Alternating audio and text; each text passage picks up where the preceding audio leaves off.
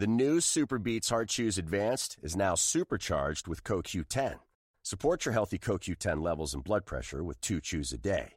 Visit RadioBeets, B-E-E-T-S dot com and save 15% with promo code DEAL.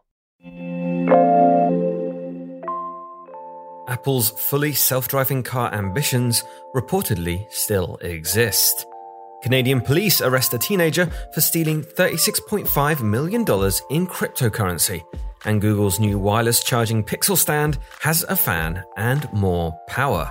This is your Daily Tech Briefing, the morning edition. It's Friday, November 19th. From Engadget, I'm Bureau Chief Matt Smith.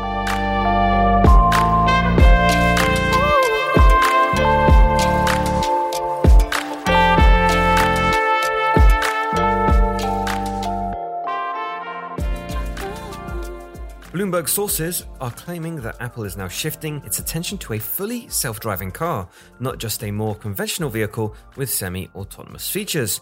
New project leader Kevin Lynch wants the very first model to drive itself, according to sources. The company is reportedly speeding up its plans too. Instead of a targeted launch in five to seven years, sources say Apple is now aiming for 2025. That's just a mere four years away. Police in Canada say they recently arrested a teen who allegedly stole 46 million Canadian dollars worth of cryptocurrency, all from one individual in the US. The owner of the currency was the victim of a SIM swap attack. Their cell phone number was hijacked and used to intercept two factor authentication requests meaning they could access protected accounts. Some of the stolen money was used to purchase a rare online gaming username, which eventually allowed the Hamilton Police Service, as well as the FBI and the US Secret Service, to identify the account holder.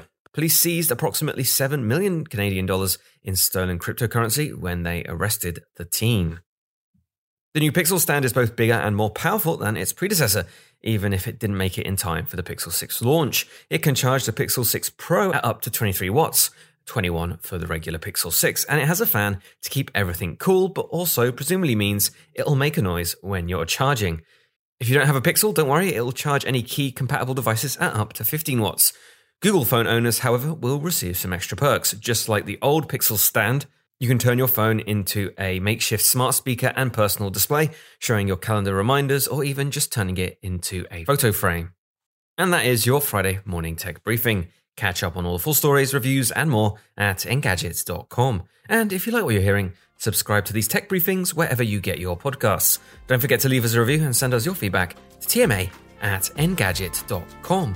Have a great weekend, and I'll see you Monday.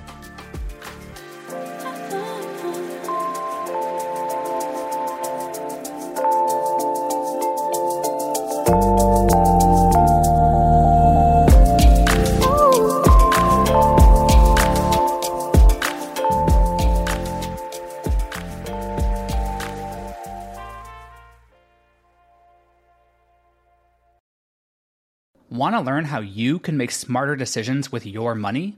Well, I've got the podcast for you.